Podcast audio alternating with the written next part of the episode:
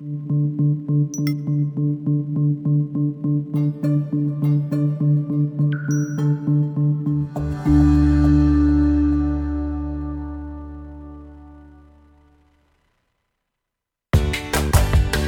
to our podcast, Doing It Right.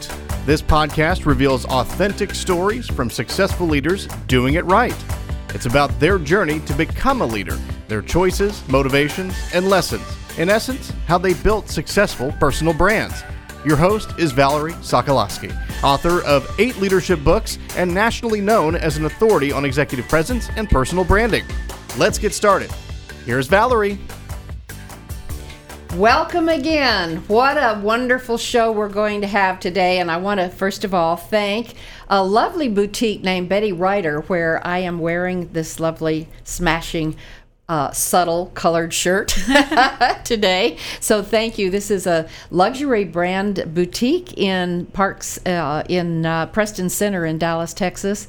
And stop by. They've got incredibly beautiful clothes. Well, today, Brittany Merrill Underwood is my guest, and she's a young woman who her life was absolutely transformed at age 19 when she and some friends decided they would just go somewhere overseas and teach, and they landed in Uganda. And I'm going to let Brittany tell that story because it's the most incredible story I've ever heard. But let me tell you just one other thing because she won't brag on herself. She now is the CEO and founder of the Akola Project and Akola Jewelry. And she's found so many ways to help women in crisis in, in, this impoverished area of Uganda. Here's what I want to share with you. In 2017, Brittany was named among the world's top CEOs in Inc. magazine the best person in the world by Yahoo in 2014 and was honored by Levi as one of 50 women around the world who have changed the political, the cultural, and the spiritual shape of the future.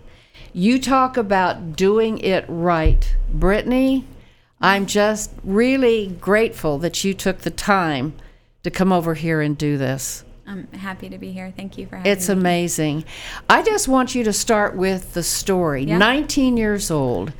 Yep. How did this all start? Yeah, by accident, which is the best part of the Akola story. Um, I promised two friends we'd have a summer adventure. I was a sophomore at SMU and thought we would, you know, teach somewhere in the world. And they signed us up to be in Uganda. How and, did they sign you up to Uganda? You know, it's funny because I tuned out of the conversation for a week and kind of patched back in. They said, "Oh, we're going to Uganda," and I said, "Wait, wait, whoa, whoa, whoa, whoa! First of all, where's Uganda? I didn't know where it was on the map. I didn't know it was in Africa."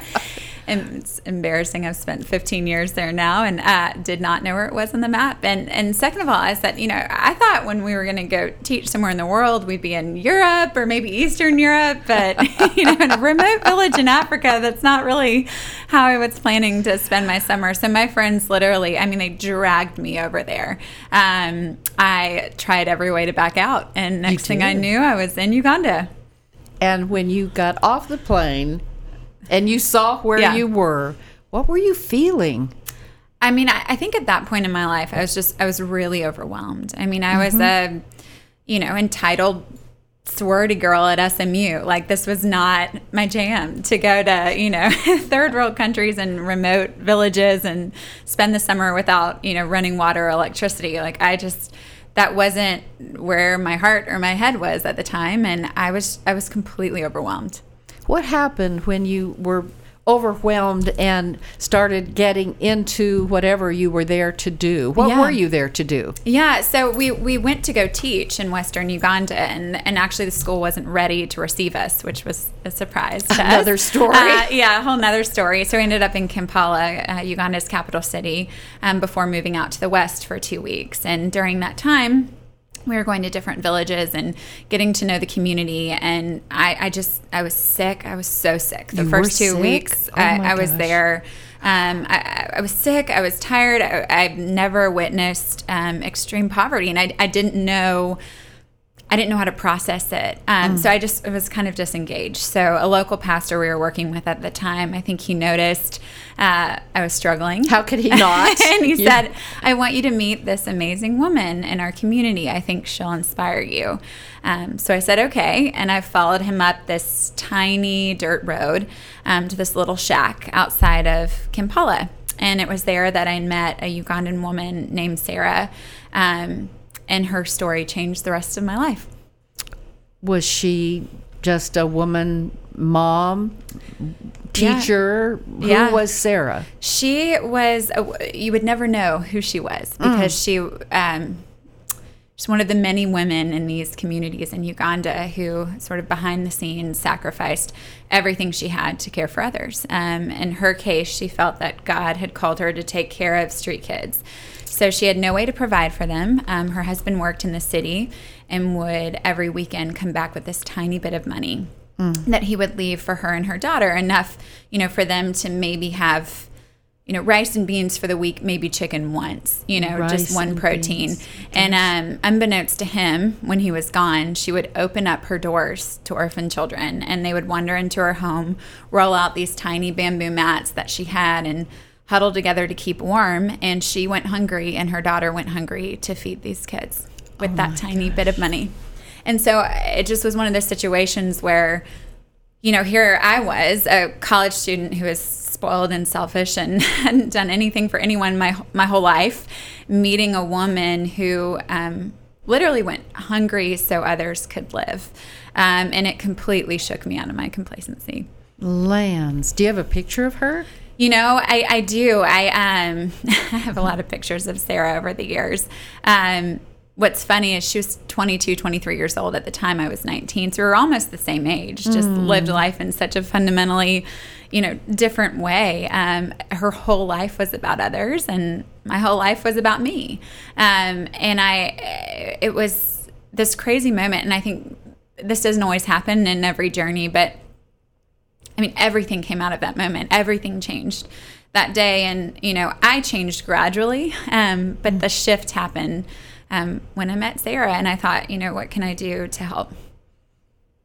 Sarah and the kids. Yeah, So you, I'm sure you were crying and tearing and feeling, like you said, overwhelmed and what have. So then, Yeah. then how did that progress to the next step? well, slowly, because I think you know, at the time, I just thought, you know, I had twenty dollars in my pocket, I gave it to her, and said, "I'll pray for you," you know, I'll pray for these kids and. th- That they have food, and she would sh- she shared these stories with me about how you know they would go sort of to the brink of starvation and beans would just show up. They'd pray and beans would show up at their door. And I just thought, you know, gosh, I'll pray that that keeps on happening. I mean, there are these there are these kids who, you know, I mean, they're they're on the brink of starvation. And how old are these kids? these um, street kids? They were, you know, 4 to 10 at And the they time. didn't have parents. Well, in Uganda, orphans um, are defined in um basically in the way where parents can't take care of them. So some of them may have had parents; their parents could not, you know, They could were- not give them shelter, could not give them food. Um, others had lost both of their parents. Um, Hmm. Yeah, just a situation where they had no one to care for them, so they were on the streets. Um, and so, you know, I, I just said, you know, gosh, I just like most people do. I think when they see a need like that, like, oh, Mm-hmm. no, I'm, I'm thinking about you. I'm praying for you, and and I hope all goes well. And I, I thought it would end there, um, and it didn't. Uh, the rest of the summer, we moved to Western Uganda. I only met Sarah for 10 minutes. Um, actually formed relationships with other women, you know, in, in the place that I actually worked for the rest of the summer that were sort of doing the same thing and had the same heart and passion. But I could not stop thinking about Sarah and her kids. Um, and it just was a burden. Um, it wasn't even compassion at the time because I don't think I had a lot of compassion in me. Um, it, I just was overwhelmed and wanted to do something to help and just felt like I had to, you know. And so that grew and grew. I left Uganda for the summer and I went back to SMU um, and went to study abroad in, in Italy, which is quite different than being in a remote village in Uganda. And actually broke my leg three weeks into the trip. Um, ended up in a hospital bed in Atlanta. Could not move. Could not walk. I mean, I had a wheelchair, walker, cane, you name it, um, for six months to to repair my hip. Um, and I was just laid laid out, and all I could think about was this woman. And and so finally, it just drove me crazy. So I thought I've got to got to do something. So I called a man in the middle of the night. I didn't remember the time difference. It was three in the morning, I think, his time that we had worked with the summer before. Um, and he was actually training the pastor that took me to meet Sarah. And so I called him up and said, You know, I don't know if you remember me. And I was thinking, Oh, I hope he doesn't. Because I was like, yeah, I, was, I was not one of the, the bright lights on that trip, you know, at that point. And he did remember me. And I said, I, you know, I, I, met this woman in this village and I want to help in some way. I, maybe I could send over some money um, to make sure that they have food. You know, what can I do? Um, and I'll never forget. Um, he started crying. I mean, his voice mm. cracked on the phone, and he said, "You know, I, I've been praying with this pastor for three years that someone would come help this woman." and her kids. And strangely enough, several weeks after you met her, um, another couple came through the village and met Sarah, and they started a sponsorship program for Sarah and her kids. And I thought, oh, hallelujah, they're taken care of. I don't have to feel bad anymore. I can go on with my life. And then he said, but, you know, the big but that but. changed everything. But uh, what they really need is a home. Um, and I thought, well, that's that's great. I don't know what you want me to do. I'm 20 years old. I'm still in college. I'll pray they get a home. Like I, I don't, I don't know. And he said, well, I think you should think about it. Um, they really need a home. The kids are getting malaria. They're, you know, sick because they're sleeping on the ground and they need beds and, you know, a, a place to stay. And, um, so I said, okay, and called him back three months later and said, what would it take to build a home for Sarah and her kids. How much money would it take? Yeah. Okay. Yeah. And what? How much money did it take? A lot more than we thought. Um, of course, you know, being 20 years old, just highly idealistic, and um, thought, well, you know, you know, this initial idea of building a, home for Sarah and her kids thought seemed manageable. You know, probably ten thousand dollar project to build a small home and care for 24 kids. Um, but I, I flew to Uganda a cu- couple months later, mm-hmm. um, I had a break from school and thought I was a journalism major at the time and, and thought if someone else could just see the story, if they could hear mm-hmm. what I heard and um, see the pictures of the kids, like surely they'd be willing to help. And so if I could film a video, I knew how to do that Great as a journalism idea. major. And, you know, other people could hear the story and maybe I could raise $10,000 to, you know, build this home. And so I went over there. And uh, anytime you do work in rural communities in East Africa, the whole community is involved. It's not just who you're partnering with, it's, you mm-hmm. know, the elders and the LC chairs and the leadership from the village. And it, mm-hmm. you end up in these sort of ceremonies where everyone has an opinion, everyone's involved. And, uh, you know, I'm 20 years old trying to shoot this video. And next thing I know, I'm part of this like village council.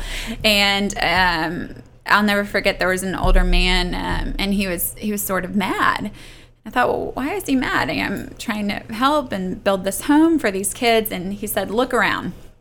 And I did. And he said, what do you see? And, you know, I said, well, a lot of shacks. I see a slum. He was like, what else do you see? I said, children. He goes, yeah, there's a lot more children than these 24 children um, who need a home.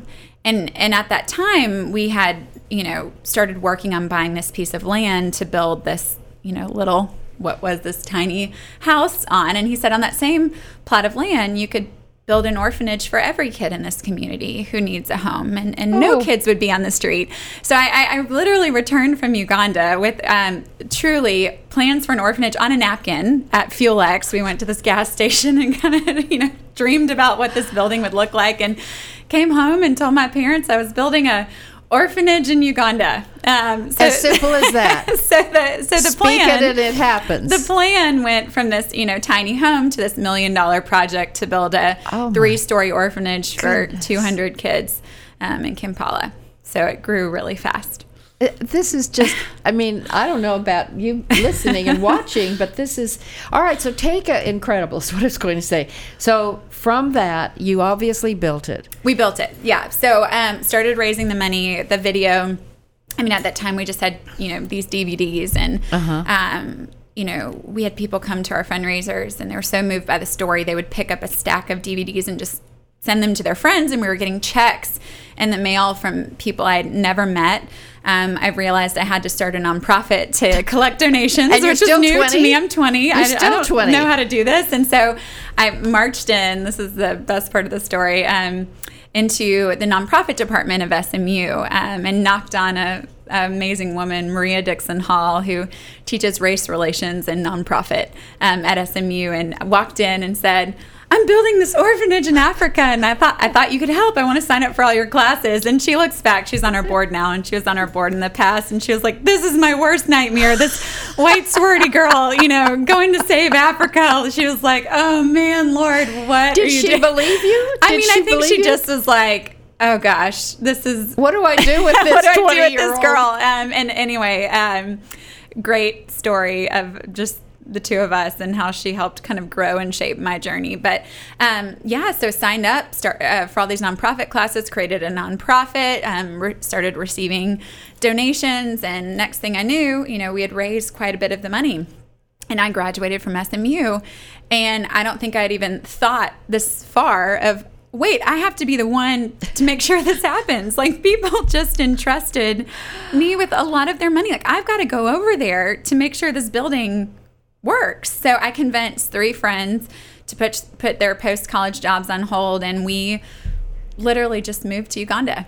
Um, we were 21, 22 Now years you're old. 21. Yeah. Oh, and my. we had no idea what we were doing, had to learn how to drive on, you know, the other side of the road and, uh, you know, in between cows and chickens on these dirt roads. We lived in literally the most dangerous part of Kampala and, and didn't know it. I mean, we just didn't know we didn't know. Um, I had this tiny, uh, it was uh, sort of this uh, concrete shack. And we all we had these four beds, and you know one of um, the guys we were with slept with a baseball bat under his bed because that was our form of security. Um, fishermen would catch us fish, and we'd eat it, and that was our start to this journey to build, you know, this orphanage in Uganda. Brittany, this is clearly you were meant to, born to do this work. Now it went, right? Yeah, so we so we built it, um, and you know what's funny about I feel like in some ways I was born to do this work, but in other ways I'm the least likely person. Well, that's the point, isn't it? Candidate to so I mean I just I, it grew me up as a person. I mean, Oh. and continues over the past 15 years. I feel like this work has um, I've become you know an adult through this work. I mean, I've been uh, the women that we work with and you know the communities that um, you know I've spent my 20s and now my 30s and I feel like they've shaped so much of how I see the world and others and and raised me in some ways. But um but yeah so we we finished the building in 2008 early 2009 I mean made every mistake in the book. Um I mean just got pummeled in some ways. And and a lot of we joke now a lot of our friends who've been working in Uganda for, you know, 10, 15, 20 years will get together in Kampala and everyone jokes after one or two glasses of wine all the horrific stories of all the all the ways you've just totally screwed up that you know no one else knows about come to the table. And somehow they you know always center around projects like these and and we just you know we got hammered and so i mean to the point where What does hammered look like? What do you mean? uh, I mean, lied to, cheated, Oh. you know, um, stolen from, uh, safety, you know, our our lives at one point, um, uh, you know, threats. I and mean, you kept just- going. yeah, I, yeah, we kept going, Mm-hmm. and um, I mean, it it was the most difficult five years of my life. Why did Um, you keep going? How did you keep going?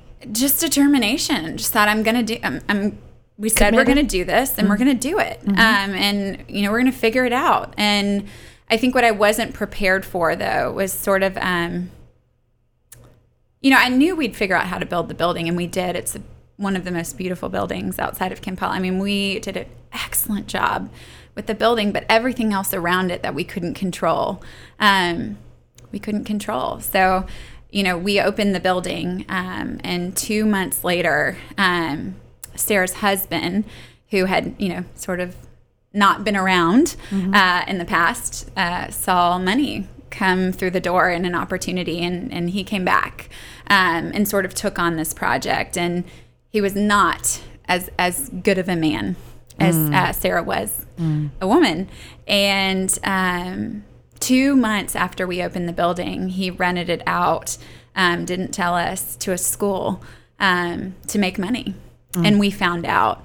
Um, you know, and this is a building that was supposed to be used for you know Yes, orphanage your disadvantaged building. children, and it broke my heart. I mean, I, you know, I'd spent five years of my 20s doing this. All my friends were in new york getting married like having these great jobs. And i was in the you know, this village overwhelmed you know, in Uganda. figuring out how to build this orphanage home and and then to have to feel so betrayed at such a young age and disillusioned. I mean i it hit me so hard. And it was the first time kind of that idealism that you know in your early 20s when you do things like this um, just burned out of you you know and suddenly you're disillusioned and and thinking you know did i do more harm than help? Um, should i have come in the first place? Like did i really hear like this voice that i was supposed to do that or did i make it up in my own mind you know? And even questions around you know my faith in god and his role in this. Like it just turned everything upside down. And I'll never forget. Uh, I went to one of my mentors in Uganda. He had worked there for, I mean, through Idi Amin for, you know, 30, 40 years and just this wise old man um, and said, I'm, I'm leaving and I'm never coming back. Like, I, you know, I, I, feel like I've just, yeah, done more harm than help. And, and I, um, this whole thing's falling apart and I just want to go home. And he laughed, which wasn't what I wanted to hear at the time. And Oh. he just kind of chuckled and he said, That's what's wrong with you millennials. And I said, What do you mean? And he said, You know, you, you come and you have, you know, all the idealism in the world and, and you're ready to, you know, change the world and um and something goes wrong and you leave and you quit and you don't go back. And he goes, Here he basically said, Here's my challenge to you. You know, you're 25 now. This was 10 years ago. And he said, you know, what if you committed to this country? You know, imagine what you could do by the time you're 60 or you're 70 or 25. Now, look at all that you've learned in just going to say, you know, you've 5 done. Mm-hmm. years of working here. And he said, I, I challenge you to stay. And he said, I think probably the first five years you were here could have done more harm than help. But I bet the next 20, 30, 40, 50 years you spend in this country, you can learn from all the mistakes you made and create something wonderful. Uh, and I listened to him and I stayed, and that was the start of Akola. That was a star. So describe Akola. Yeah. Now you are. Now you're all over the world. Yeah. You have Akola jewelry, Yeah. which I love. I want Yeah. you to talk about. So take us to now today. Yeah. Where are you in just 15 So, years? Yeah, in 15 years, um, we've created a company that gets behind other women like Sarah who Mm-hmm. um, live in Uganda in these rural communities and can't meet the basic needs of their kids. They, you know, can't feed the average of 10 dependents in their in their home and we come behind women in those situations and create a job opportunity um, an income generation opportunity so they can earn the money they need to care for their families themselves without an orphanage without a building um, through their own efforts and hard work they get to create a better life for kids Well, how did you get to what they're doing, which is creating these this beautiful? I think Jewelry, we've got yeah.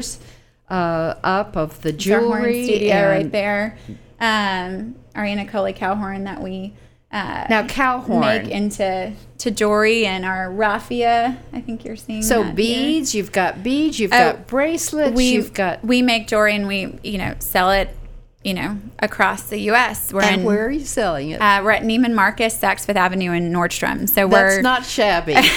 that is not shabby. It's great. Yeah, we're um, actually the first brand with um, impact at its core, kind of vertically empowering women through our supply chain that's retailing um, in all of these you know places uh, kind of the high you know high end retail and and it's been this amazing journey where you know in 2007 2008 when we were wrapping up the orphanage and you know realizing like this model's tough. Like it, it doesn't actually do what we thought it would do for for these kids you know what, what's a better way? Um, and you know our goal was you know if we can get income what sarah really needed when i first met her was income right? She just needed the money to Money. you know For buy school fees and food and um, make sure the kids could meet their basic needs. She didn't actually need an orphanage. Um, she was capable of doing it herself and just believing in the agency of women like that. And how do we, you know, how do we get behind them? And we picked jewelry because it was the easiest way we thought we could get income into the hands of women who had no educational background, no training. Um, they didn't own land. They were subsistence farmers. So, you know, one bad harvest and, you know, they're in debt to the local landholder and they're serving. So, uh, really tough. Um, crisis situations for women, and the thought was, you know, how how how could they provide for their families? And we picked Jory because it was easy to to make, easy to ship, easy to know- train women. did you know how I, I to was make not, it? I, I was not a jewelry expert. I had a friend from SMU, um, Elizabeth Phillips, uh, who's here in Dallas, and she had a small jewelry bus- business um, at SMU. And I called her up and just said, like, "Hey, we're trying to create this product over here. Can you come over for a couple months and help me Show figure out how how, to to, do it." train the women to make jewelry and you know to source the parts that we need to source to, to be competitive?" And um, started with 15 women under a tree um, in Uganda um, in 2007, and by 2010 we had over 100 women in our program and we made this decision that's completely set us apart um, as a jewelry brand but also as a social enterprise. Um, we we became vertical. So um, in 2010 our product wasn't great. Um, people were buying it because they wanted to get behind our mission but we realized unless we create an amazing product that people would buy whether or not they knew that it was bringing women and families out of poverty. Mm-hmm. Like we, we've got to create an amazing product that sells, or this thing isn't going to work. good. Mm-hmm. And we want to help more women. And so the only way we could do that is not only through the design, but through the quality. And to control the quality, we actually had to create a manufacturing business. We, we couldn't have women making jewelry under a tree or in the dirt because the quality of the product would reflect that. So we started investing in infrastructure for economic opportunity, um, built training centers, um, workshops, manufacturing centers where Yeah. women would go to work. And I mean, we knew how to build projects because we built the orphanage. So, you know, we knew how to buy land and build a building and started doing that and created this vertical manufacturing business um, that specifically employed women with an average of 10 dependents who they couldn't care for. Um, and we trained them to make jewelry that now sells at Neiman Marcus and That's incredible. beyond. Yeah. Brittany. And so, um, in the time we have left, I want the listeners to know about you personally. Yeah. So you have little kids. Yeah. Their names well, doesn't matter names, but how old are they? Uh, I have a two year old and a four year old, both boys. I work with all women and, you know, I You've have all two boys. Yeah. What do you see for them in the Yeah. future? Yeah, you know, I uh, this has been this work has been my life's passion. I mean, it, I've given my entire self to this You over the past have. 15 years, and it's not easy. I mean, to grow a business or grow a nonprofit, and we have both. Um, out of a rural village in Uganda, especially for to export to the kind of places that, that we do, and um, just the relationships of the women and uh, those have changed my life. I mean, I know the women, their families, uh, I know where their houses are. You know, I, I lived beside them. They're you your know, family. and, and and I want the same for my my kids. Um, When they think about giving back, I don't want them to think about service projects where they for one time go and they do something for someone else and then leave. I want them to think about relationships and um, just getting to know you know communities and people that are so different than they are knowing that that will shape their life and their character and their heart as much as you know they can give back you know as well. It's, it's a mutual it's a reciprocal relationship. Um, and i want i want them to be a part of that. And i hope that you know i've been talking to my husband for years about how you know when can I take him to Uganda? What, what's you know what age is right, and can we spend summers Yes, there? Because I, I want them to form relationships like I have with the communities that I've been able to get to know and love over the years, and and you know, and and and then have their life changed as a result.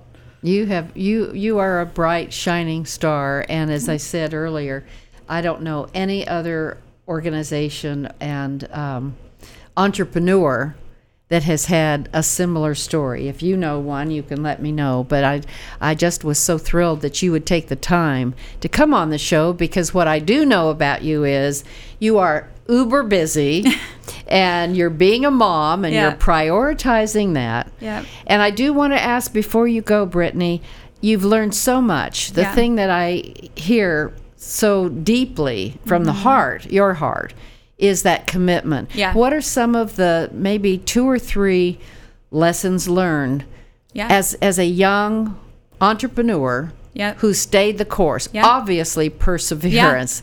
But Yeah. what else? What else? Um, I mean, I think it's the courage, uh, the courage to keep on going, um, and the ability to fail and get back up and just make your model better. I mean, we failed our way to success. I mean, we've done so many things wrong that finally we got it right, you know, and we just, we stuck to it. We didn't give up. to it. And mm-hmm. I mean, there were so many times where I should have and could have given up and I didn't. And I think that is what has differentiated our business from from many others that I know is we just we never gave up and we Never kept on going and um, didn't look at failure as, as a stopping block just looked at it as a way to learn and to grow. And I think as a result built something really exciting. I mean a, a world-class jewelry brand that empowers women in crisis. It's beautiful. If uh, uh, I encourage all of you to to take a look at the uh, AKOLA Akola jewelry. Akola Yeah. jewelry. Uh, there's one more thing that you said I you you have to repeat on air about delegation because that's something we all need, Brittany. I'm you say? learning in this season of life. I've you know two young kids, and Akola's been my heart and soul for 15 years. I've. I've given everything to it, and I can't do that. When you have kids, you can't give everything to something else and nothing to them. And I think I've learned, you know, in this season of life, um, I don't do anything that someone else can do on our team. Um, my litmus test for what I say yes to is if no one else can do it and I'm uniquely designed to, then I will take it on. But if anyone else can do it, they should. Um, Boy, is and that they do. Is that Yeah. a lesson? Yeah. If anyone else, I mean, when you Yeah. said that to me, it Yeah. went, ooh, ooh, ooh. Yeah. because there's many of us that think we have to do it all, and Yeah. we don't, and you, You can't. and you can't. You just can't. And then you'll, you know, you'll do something amazing in the world, but neglect your children in the process. And. I've seen others do that, and I, I don't want to do it. no, you don't. So, Brittany, thank you so much. And you have to put your hair back just at least to Oh. let them see that beautiful That horn. And that's made from horn. Ankole cow horn. Yeah, it's one of our um, Incredible. our women hand carve it. So I'm going to really go special. look for that for Yeah. sure. Thanks Thank so you so much. much for being on the show. And I want you to know that you can go to Akola, A K O L A, project.org to learn more about the business and the jewelry and all of that. But you've heard some wonderful stories, the real stories, the woman behind all of this. And it's a what, multi million dollar project now? Yeah, it's really it's a it's exciting grown growing 15 business. Yeah. years Yep. that's pretty incredible and incredible because again you have been given the gift and the urge and you said it my words not yours but you couldn't let that voice go. Yeah. and sometimes we know that. Yeah. pay attention to our inner inner self. So thank you for watching. You know what? I know that you are um, busy out there and you listen to a lot of podcasts you watch a lot of youtubes and i just want you to know that i really do appreciate the fact that you tune in. Want you to next week too when we will have our first sponsored show from the dallas regional chamber. And a young man from pakistan with an inspiring story. They're all inspiring right who came to the United States with nothing, Brittany, and he uh, rode a bicycle to work. He finally got a job. I won't tell you where, but you tune in. You're going to hear a story of a young man who's now a vice president. Really a cool story. So until then, you just stay authentic, keep yourself moving forward no matter what it is, one step at a time, and never give up. Ever, ever, ever. Thanks so much. Bye for now. Thanks for listening. To receive Valerie's voice, free monthly leadership tips, and to learn more about her leadership programs and coaching, visit her website, valerieandcompany.com. Next week, we'll be here again to inspire, engage, and equip you with teachable points of view from successful leaders who have been doing it right. Until then, lead authentically